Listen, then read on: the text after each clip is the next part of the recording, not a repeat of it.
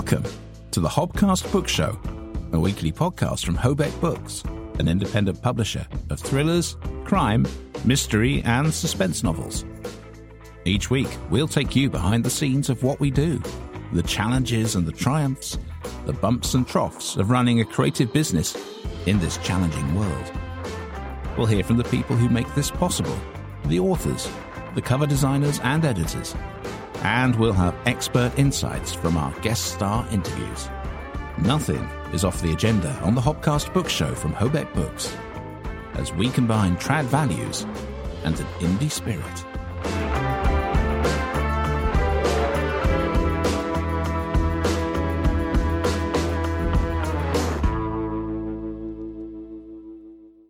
And now it's time for our weekly trip to Staffordshire. And Adrian and Rebecca have a big conundrum to face in the Hobeckers.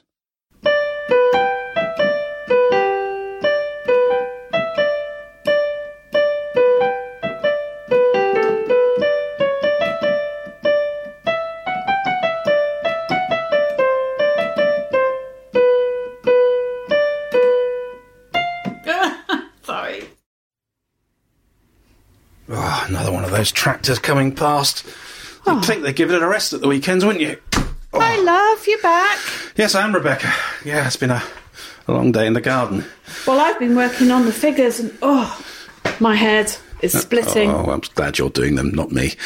Anyway, I guess you've been doing some prep as well for this week's Hobcast. I have been doing some prep. It's episode 117. Can't believe it. It seems to have flown by, though, hasn't it? We're doing it for over two years. Can you imagine? Gosh, and that's because we're publishers of crime, Mysteries suspense. and the other one, thrillers. Let's have a cuppa. Oh gosh, you've read my mind. We just put the kettle on. It's been a tough morning. It's been a tough morning. Do you know what? It's just struck me. I've forgotten to tell the authors. You haven't. Gosh, have. you better get onto it now. Yeah, there's time we told them that we have a 24th author on our list. We do. They need to know this. Yeah, well, I'm very excited by this one. Me Hilly too, Barbie. Adrian. Yeah, she's uh, fantastic, Rebecca. Really good. And um, you'll have to remind me what the title of her book is. Best served cold, like Sounds your good. dinner if we don't get a wriggle on. Yeah, yeah. That's another one of our international contingent based in Spain. Gosh, do you know what? We could have a really good holiday. In fact, a great honeymoon if we went to visit all the authors around the world that we know. I need a holiday. I don't know about you, Adrian. Yeah, I know. It's tough at times, isn't it? And it doesn't get any easier out there. Uh, the cows will be out for milking soon. And uh, Oh gosh, yeah, it's, uh, it's a tough one. I Um, think we deserve a pint down the bull, don't you? Yeah, the bull, and the navigation, even. That's a bit nearer. True. Yeah, but the beer's not very good. Uh, well, it's going to be a busy week this week. We might go to London. I don't like going up to London. You know, it's so everything's so fast paced. Oh, I know what you mean, Adrian. It's so busy down there, isn't it? People everywhere.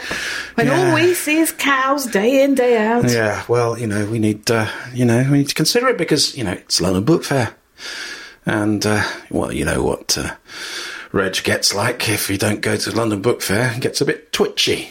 If you do go down to London Book Fair, I think you should go and see our friends Joffe Books because they need a congratulations. Again, well, you know, their ever expanding empire. It's hard to keep up sometimes. They've just bought uh, another another publisher. Have they really, Adrian? Yes, they have, and uh, it's it's not a small one. It's Loom Publishing, which brings them another eight hundred authors. That's amazing. Clary did say something about that in in, in, in the cafe. I'm sure it's the talk of the village. Uh, well, you know that makes them the biggest independent publisher in the UK, or so they say, with 40 million books read. I don't know what they're doing, and we're not. Well, we do, we do have two of their books. We do. Sitting on the shelf right now. What would Brian say? Well, indeed, indeed. I'll tell you what, uh, it's going to be causing a bit of a kerfuffle amongst the authors, and uh, that is going to affect Uncle Bob.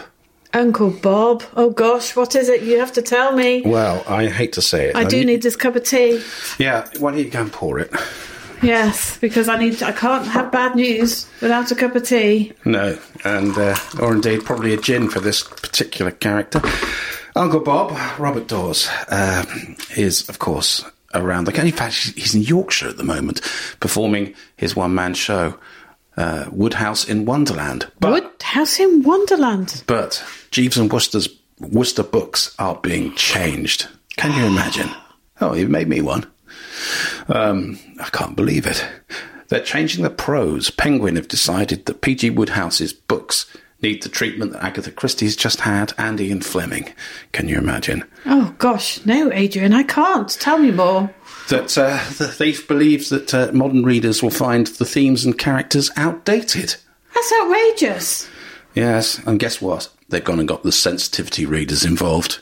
Oh, not those sensitivity readers. Oh, I knew it would be trouble if they got those involved. Yeah, well, they're death to anything, really. Uh, you know, so they're stripping out all the things that may be outdated.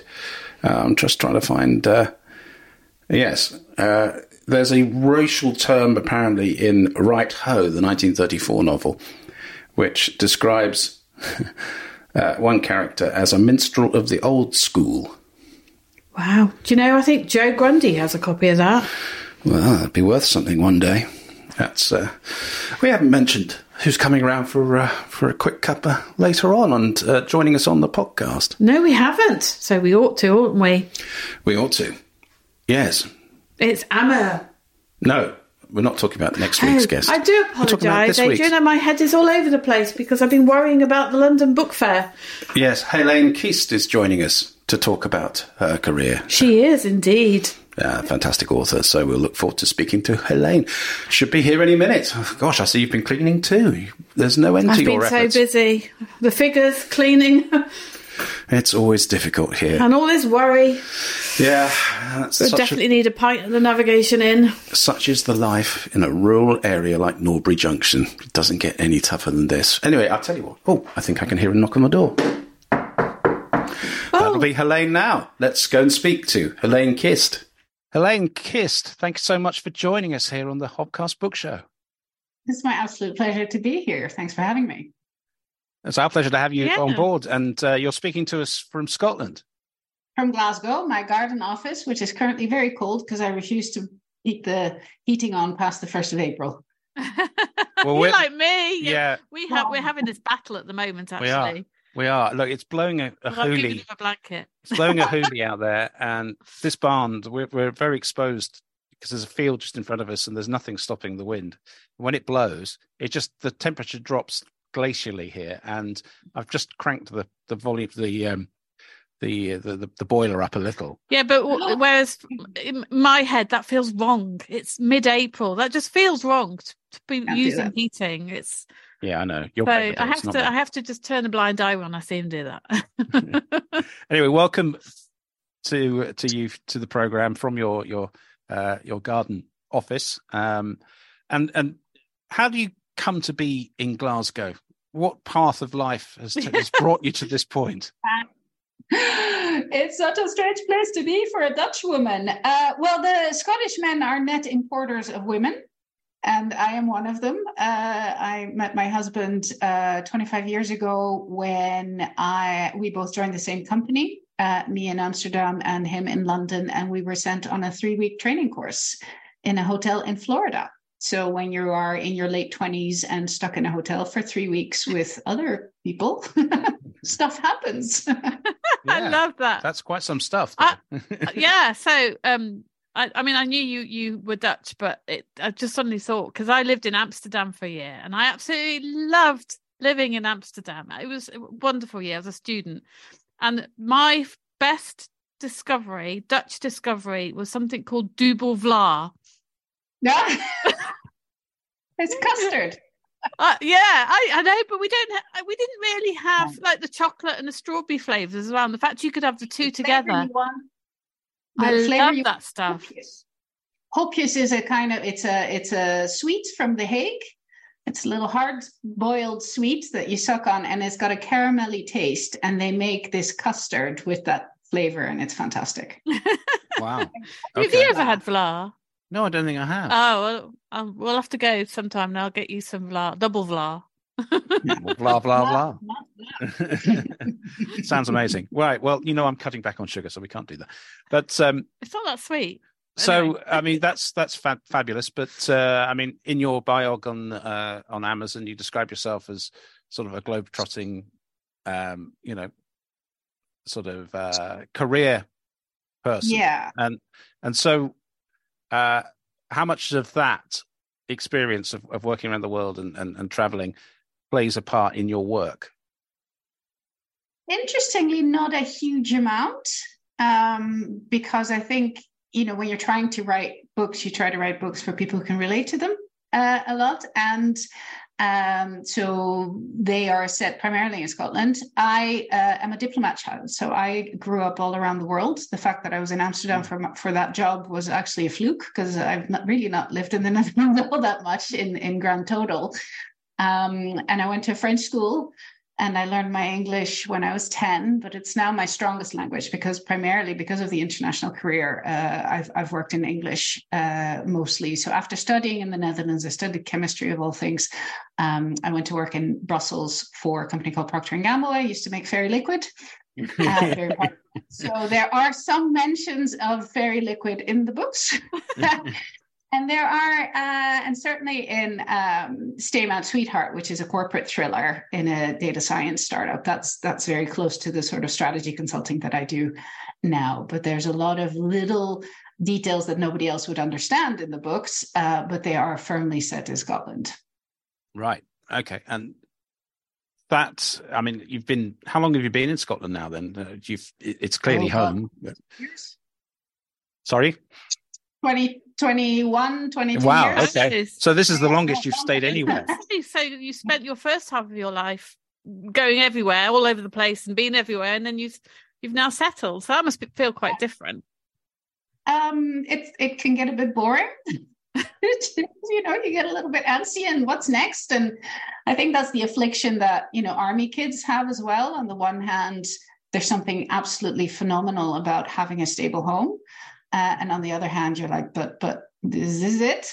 And and it's really that feeling of is this it that got me into writing. I mean, it was a bit of a midlife crisis where you're like, surely there's something else I could be doing from here. You could, you're traveling in your mind in a way, aren't you? You might not be a different place because they're set in Glasgow, but you're traveling to a different sort of reality that you you've created. So I can see why that is.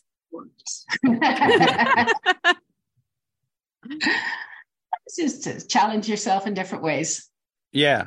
So uh, when did the midlife crisis strike you? When when did you first put uh, words to screen? Ongoing. um, I was uh, 2017. Basically, I decided this year I'm going to write a book. And I told all my Facebook friends that I would do so on the 1st of January 2017 and committed to having something done by the end of the year, which I did.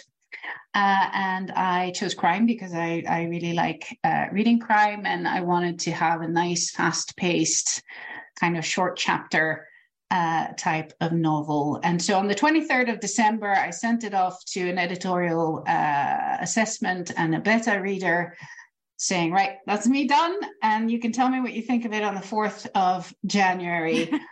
um, and overnight, because my beta reader was in India, I got a bunch of emails from her saying, "Oh, this looks really nice. Oh, I started it. This. Oh my god. Oh, oh, I finished. It's fabulous." And you're like, "Oh, okay." Oh wow, that is quick. Unexpected. Um, because you know, when I set out to write the book, it was really just for me, and yeah, I was going to self-publish, and my mom would buy it maybe, or expect me to give her one but I certainly didn't have any expectations to have an author career. Definitely not. Um, but when the edit- editor also came back and said, "You got a cracking read here," I thought, "Oh, there's, there's, I can do this. This is nice." wow, and, and, and, you got that endorsement as well. I mean, it, it garnered nominations for some major awards. I mean, for the selfies at the London Book Fair. Um, and next generation indie book awards for that's for a latter book but you know, best European fiction um, silver medal as well at the uh, Independent mm-hmm. Publishers mm-hmm. Book Awards in the US, which is that is phenomenal. Yeah, so, I mean, very impressive. You know, we've got writers, or we we know right, we know lots of writers, don't we? We know loads of writers, oh, but oh, some have been writing for years and years and years, or they take ten years to write their first book, and so that must have felt amazing to get that sort of. It know, was. Again, it's just kind of you know, I did it because I wanted to step out of the ordinary. And boy, you know, did that work? Because uh, the reason I ended up self publishing that one, aside from it being rejected by agents for not fitting a particular nice niche, you know, box for a genre, is uh, that I had applied to be a crime in the spotlight writer for Bloody Scotland. Um, yeah. So you to that, and I thought, okay, well, here's the thing: I'm going to submit to it, and if they um, they accept me, then I'm going to have to self-publish because I'm going to have to have a book, and and yes. so that's happened. And what was amazing is that I had convinced uh, Sharon Bairden, who's obviously a very uh, well-respected crime blogger to read it before then. And uh, and because of her endorsement lots of other people followed. But she she actually came to bloody scotland and came to say hi and stuff after my event and, and to say how much she was enjoying it. So yeah it was quite whirlwind. And what it's done for me is just introduced me to so many fun and nice people. You know it is now not a career, although you know you'd like it to be, but it's um, it's really a social. It's a social thing for me mm. now. It's opened up that whole world of very different people to the ones I tend to to you know deal with in my professional life. Yeah, we found that as well, haven't we? Um, yeah, the, the cult crime writing community. It's not just the writers, but the the readers, the bloggers, the reviewers, the or anyone who's involved in it they just it's such a big community spirit isn't it? It is yeah absolutely. But i think there's also this feeling that you know we've got to support each other because goodness knows there's enough things out there to distract people from um you know to to take their attention and indeed their their purchasing power. So you know you know we're all sort of supporting each other that we all you know as the tide rises floats all boats isn't it? And that's really the sort of spirit in which i think everyone we've met in the industry has approaches it. I hope that's the case. Yeah, I haven't heard that phrase before. I like that. Oh right, it's the a tide a, rises and it floats all the boats. Yeah, something like that. no, I'm I'm certainly do my best to cheerlead, uh, particularly on Twitter, uh, and uh, and just support and just gush about other people uh, and uh, and their creations. So definitely, definitely, and I've benefited from a lot of that as well. Do you get people asking you for advice now, now that you're, you know, a little bit further in your writing career? Yeah. and you should never ask me for advice or my opinion because I'm a blunt Dutch woman. And, yeah. Uh, you know, I had um, my editor, so I, I, do have an editor named Sarah Cox, and she's very good. She has a friend who's written something, and she didn't want to give her uh, an assessment of of it because she's her friend. Um, and she said, "Well, I could send it to Heleen, but you have to really, really want to, and you have to drink some vodka before you read the feedback." um, because you know, I'll, I'll tell it like it is.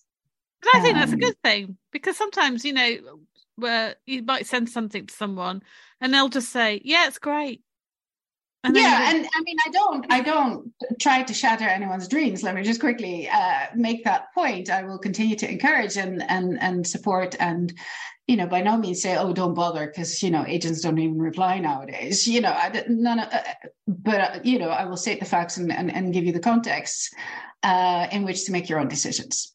Hmm. Yeah, absolutely. Now, that first book, In Servitude, um, deals with Glasgow's you know crime gangland kind of background. Uh, so, how much of that did you research? Do you know people from that? With, Are you in the? No, no, no. I mean, but you know, it look, it's it's it feels very evident when you're in bits of Glasgow. I have to say, um, it's yeah. one of the cities I love, and in fact, you know, all the best cities in the world have that undercurrent. I think mm. for Glasgow in particular, almost there's a subculture almost glorying in its violent reputation and the hardness of the people. And actually, they've got hearts of gold, most of them, but but there are some really nasty knock people knocking around as well. So, how how much did you have to research that, or was that just sort of evident? And was it or was it work of your imagination on this? Partly it's it's the reputation. So you know, when I lived in uh, Edinburgh first, uh, before moving to Glasgow, and when we were when we moved from my husband's job, and when we were going to go, oh my God, Glasgow, woo, you know, that's the West End. Um, and so when when I moved here in, in an area called Pollokshields in Glasgow, south of the river, it is surrounded by very multicultural um, areas. Uh, it is very multicultural, and also just the closeness of the the slightly uh, more struggling areas with the with the more affluent. It's it's very close, and I think mm. that's why I thought, well, what should I write about? It it became very clear to me that what I needed to write about is, you know, how would someone like me, how would a well-to-do woman uh, get embroiled with gangsters accidentally who are just on your doorstep? And um, you know, we've all watched enough movies and all of that to get an idea of what they're like. But uh, I, I did also use some of my work expertise um, in that, in that it tackles uh, money laundering, which, uh, as a strategy consultant, having done very many projects for financial institutions, every time I start a new project, they make me go through the money laundering training. uh, so I was kind of sick of it. I was like, oh, well, we're going to do money laundering. At least it's got a use now. Yeah, that, that, that's interesting, isn't it? Yeah, because I wouldn't know anything about money laundering. I would never clue. Well, but... it, it's interesting. I mean, when I was at the BBC, we had to go through anti-money laundering, anti-bribery, all sorts of courses, yeah. um, and uh, then I would end up in countries hosting events where all of that was happening, and basically to get anything done, like in Nigeria, I basically had to bribe my way around. To go to the toilet. Yeah, yeah, yeah, yeah. I mean, it was as, it was as crazy as that as spending ten dollars right. to go to the toilet in in Lagos when you had a rather big issue. Well, yeah. if you've eaten goat knuckle soup from a street shack, yeah, you're going to have trouble. Two thousand then. it, yeah. did, but um, no, I mean it, it, it is something that I think society turns a blind eye to it. It feels like it's a victimless crime in some people's views. Mm. What, what's your take on it? Well, it's not. It's uh, obviously anything that provides more money to criminals will just fund more crime. Uh, and I sit on the board of a company that um, basically scours the internet for counterfeit goods uh, and takes them down. And so I'm I'm very concerned about the proceeds of crime. Uh, you know, if you're buying your fake mascara, you might not realize that you are contributing to human trafficking. You know, but you are. You're just thinking, "Hey, I got a cheap mascara," and the worst thing that could happen is, you know, I get a little irritated because it's it's not the real thing. Mm. Yeah, and, and you know, with Glasgow, I mean, I, I remember this vividly back in the 90s when I used to visit a lot more than I than I have done recently. But going to the Barras, where which is an I've mentioned it before on the podcast, but this is a market uh, in the Barrowlands part of Glasgow, in the east uh, of Glasgow, near Celtic Park, uh, that kind of area, and it is full. It is the world's greatest counterfeit sort of marketplace ever, especially if you want software, or at least in those what days. software. You know, like for computers. Oh, I think meant like clothes. No, no, no, no, no. Um, but it is it is an extraordinary place, um, and it is full of people's, you know, selling counterfeits. I mean, you know, granny knickers that you see on those sort of markets. Not CDs. Sorry. Right. Yeah. Anyway, we'll get back to the subject of the Barras. Anyway, I mean, you know, but it it, it is it is very evident you know yeah and, it's and and in many places you know you go to any any tourist trap like venice and florence and all of that and they'll have the fake louis vuitton uh, bags out and the fake gucci sunglasses and and all of that and i mean the you know not to get too technical the the customs people do a huge amount of work mm. to stop stuff coming into the uk um and and but you know because the everything's gone online so much. Uh, there, there's huge new opportunities, and actually, in wrong side this book, I'm so bad at getting this right. Um, what I hid from you, which is my latest novel, it's around um, a, a, dentist who gets addicted to Valium.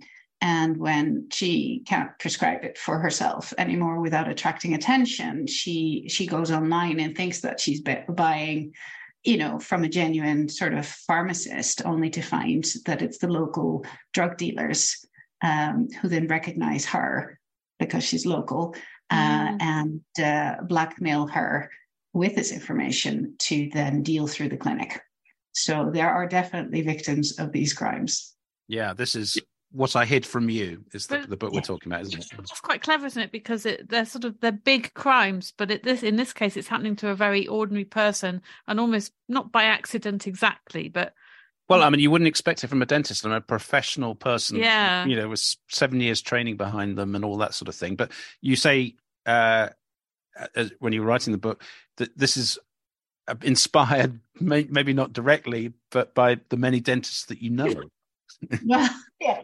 Actually, if you, um, so yes, I, I have quite a few dentists. Uh, I have one in my family and, and, and a few around, you know, who are the parents at school. And we used to have breakfast and they would tell, uh, large tales of of misdeeds by their colleagues and also if you just look at the uh, general dental council's website you can see some of the uh, really quite scary uh, things that some people have been embroiled in, uh, and and and that you know there are also very many statistics about stu- substance abuse among medical professionals and yeah. And, yeah. and suicide things like that. And so that's really the the premise of what I hid from you, where um, Radha is traumatized by the death of a patient in her chair, and she was given a Valium to calm down.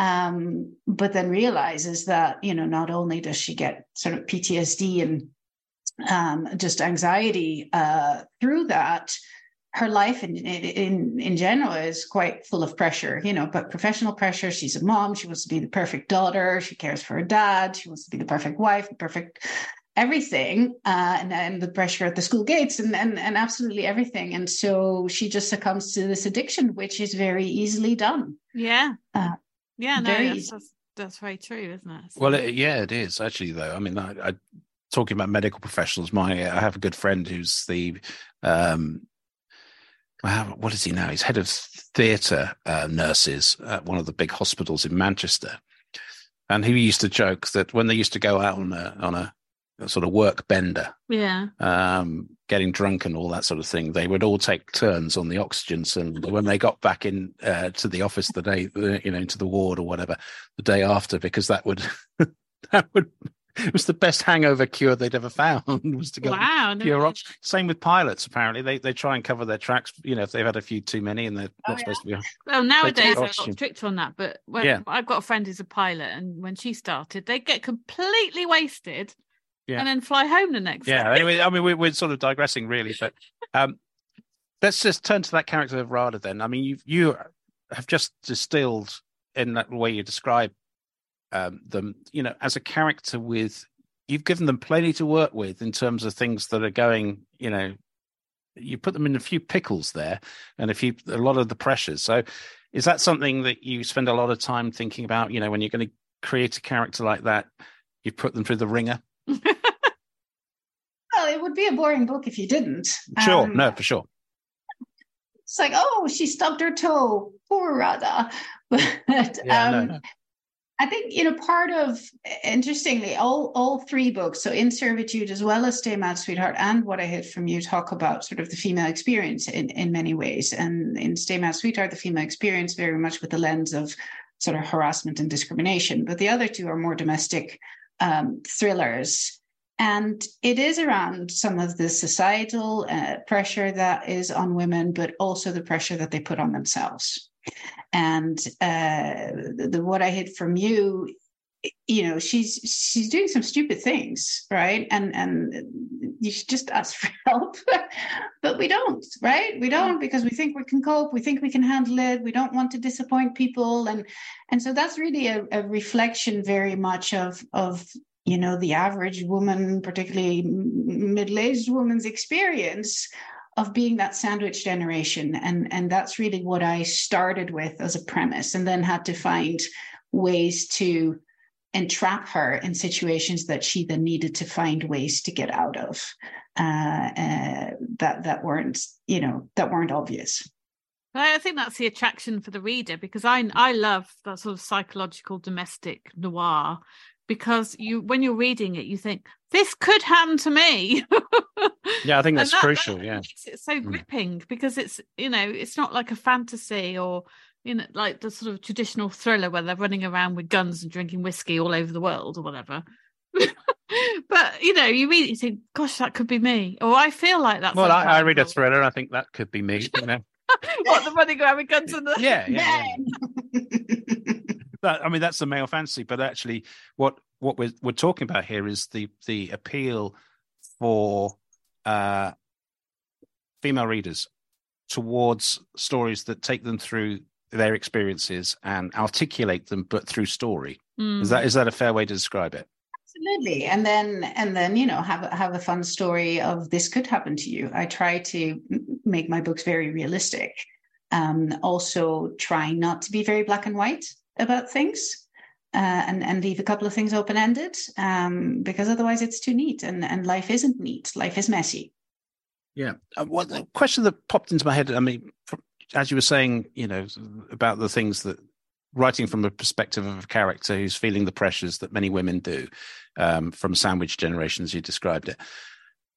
Uh, what's your feeling on this? Because, I mean, I don't know how Radha gets out of this situation, or indeed any of your characters resolve these things. But how much of that is self imposed? How much of that is, you know, driven by society?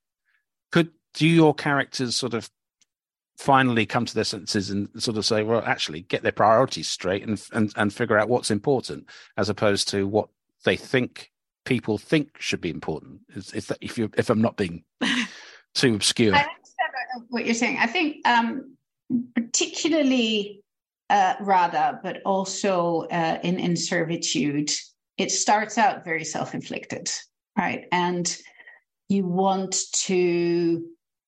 I have friends, and I know many women who will, you know, tell you the story of what's going on with them, and and this and that that, and then sometimes you just want to slap them because you say, "Well, why are you doing this?"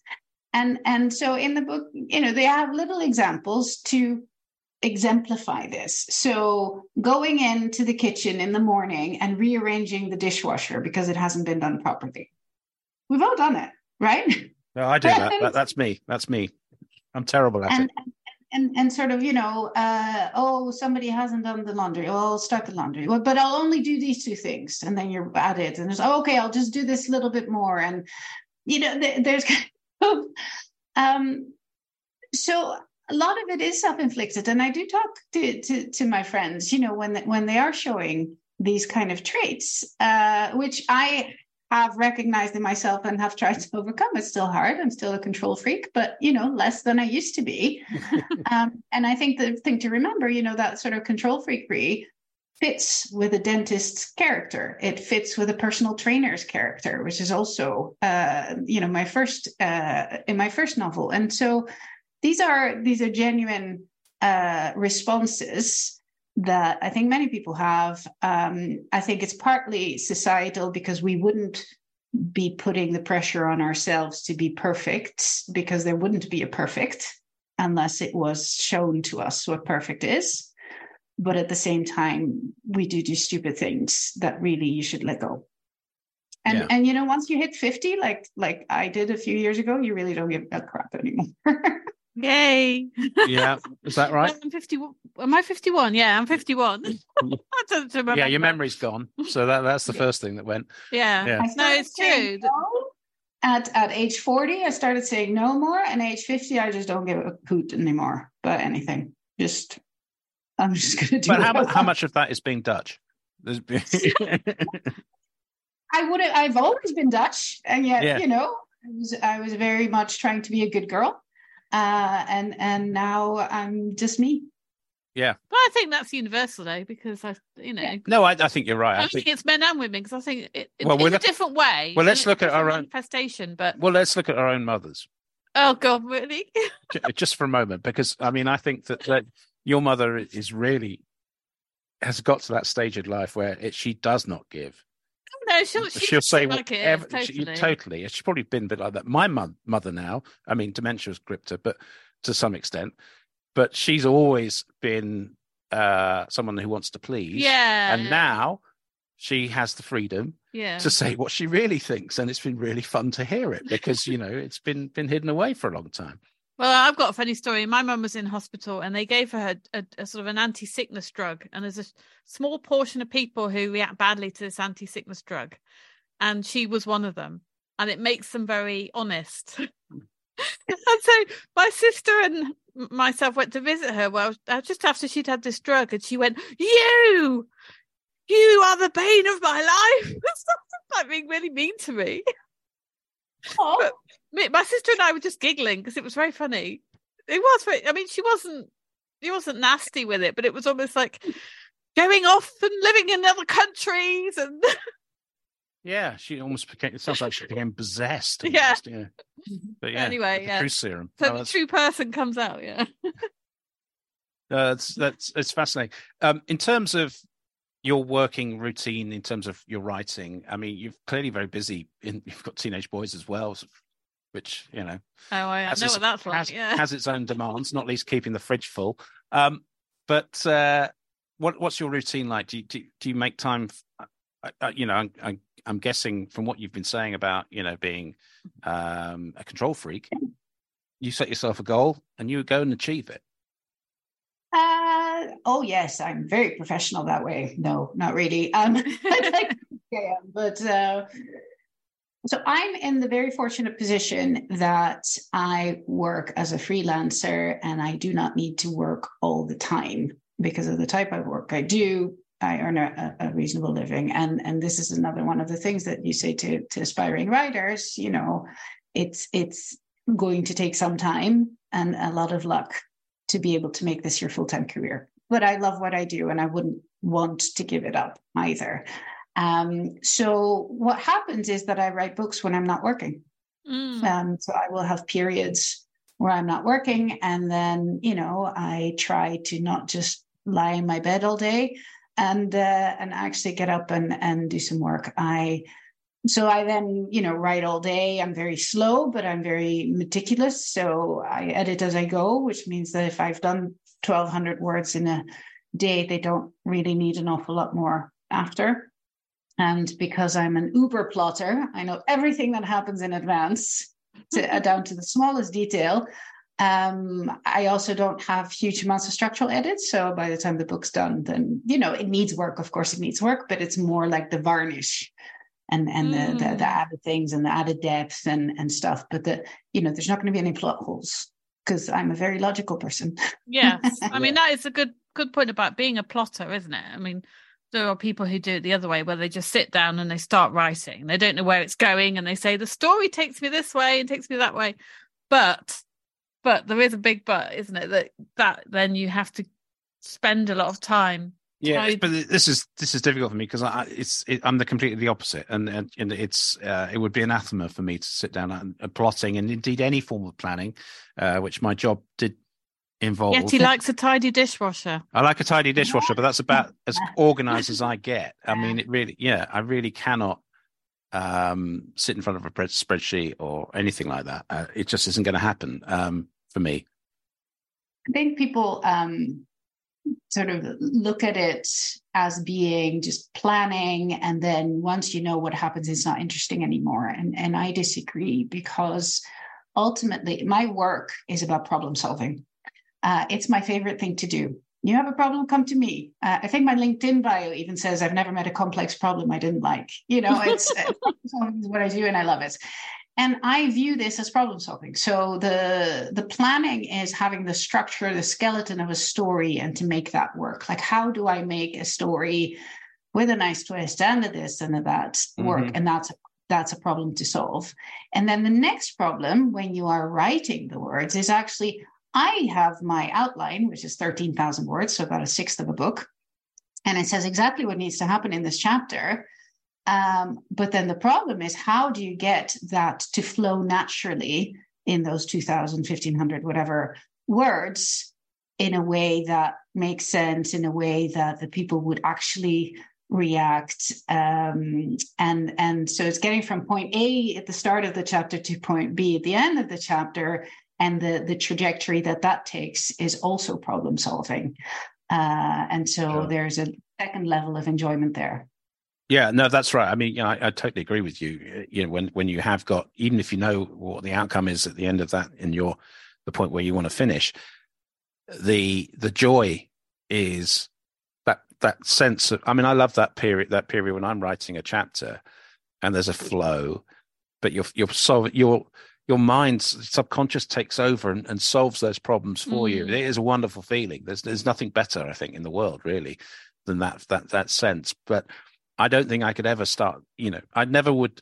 have the discipline to be perfectly honest, to be able to map out exactly how it's going to be. You also, it's impatience as well. I think. Oh yeah, uh, you just want to do it. You just want to get on with it. Mm. The same with any project that we do. well, I say to you, really making our listeners, our authors are listening to this.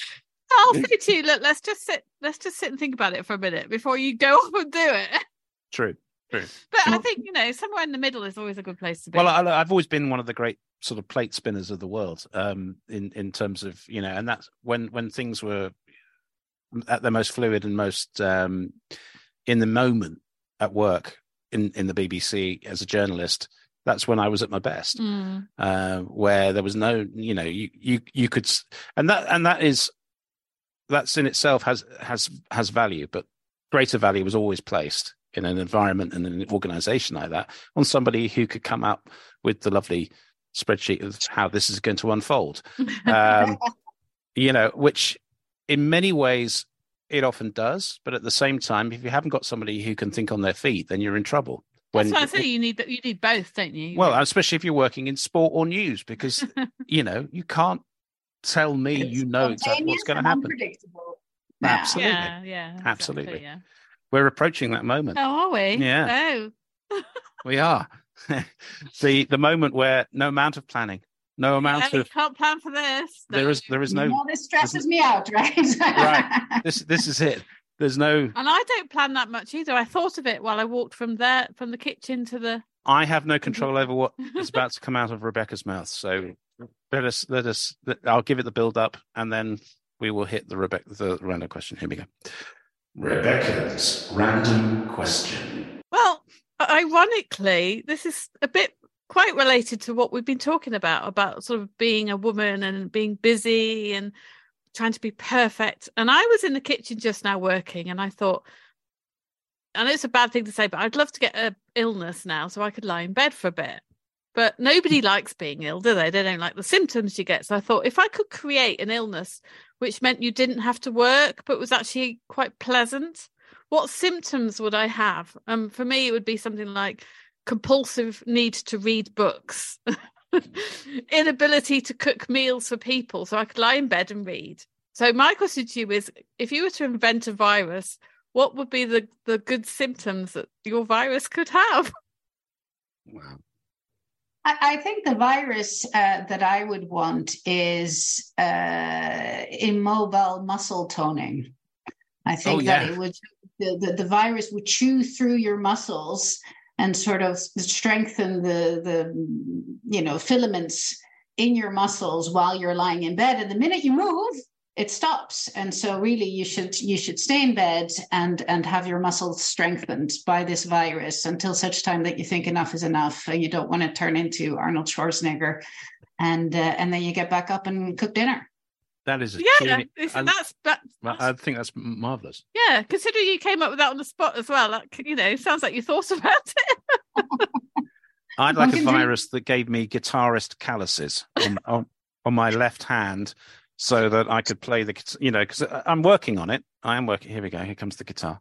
Um, but it's, uh, you know, as as Rebecca was saying, I want instant gratification and, and results, and uh, learning the guitar is is anything but. Um, yeah. So uh, yeah. So your virus will give you instant guitar skills. Well, no, it will give me give me the just the hard fingers. Yeah. Alternatively, you know, if they could be a little longer, because as you can see, uh, Heleen. Um, these are rather sausagey fingers, rather short, and um, so the guitar really isn't my instrument, but I'm determined to master it. Whereas I have much longer, sort of good fingers for guitar, but I can only play Smelly Cat. we all love Smelly Cat. so, um, Heleen, it's been an absolute pleasure to speak to you. Um, where can people find you online and and and uh, and follow your author career? I'm uh, most active on Twitter, I would say. So if you want to engage, then it's hkist uh, on Twitter, although it's a bit of a dying platform at the moment. So um, we'll see what, what happens to it. But that's, uh, if you want me to engage, absolutely, that's the place to be. I am on Facebook also, but just not very disciplined at that. Uh, you can buy all three of my books um, on the Big Zone and any other retailer. Um, and they are in stock in Scottish Waterstones, the, or the What I Hid From You is as well. And um, yeah, and I have a website, heleenkist.com, where you can send me a message if you want. Um, and and just look at, at pictures that I paid money to have made of me. I love that. Um, um, what have you got coming next? Have you got any books uh, in the pipeline? I do. Um, it's a bit of a departure. It's a uh, locked room mystery, um, but in uh, it is very contemporary, but golden era like in its um, impossible crimes. So people are stuck in the residence gym of a smart apartment building, top floor, and uh, people start dropping like flies, and you don't know how, you don't know why, and you don't know who. Wow. Oh, intriguing. Fantastic. I like locked room uh, stories. So, you do. Yeah. You do. Right. I'll lock you in a room, make a story about it. Absolutely. Lock me in my studio. it's been such a pleasure. Thank you so much for joining us, Heleen. Thank you and have a lovely day. Our thanks to Heleen Kist for joining us on the Hobcast Book Show. And she did really well with the random question. Really quick answer. I know. I didn't expect that at all, but she did really well. Terrific. And our guest next week is. Our guest next week is Amer Amer Anwar, who is a previous winner of the CWA debut dagger. Yes, so it's quite exciting. It is very exciting. Yeah, based in London, Amer Anwar is joining us on the Hobcast next week. So, uh, as you'd have gathered from our um, Archers segment at the beginning of the show. Uh, and the reason we did that was because we took inspiration. We were in the mailbox in Birmingham this week um, en route to looking at a um, Grayson Perry exhibition in Birmingham.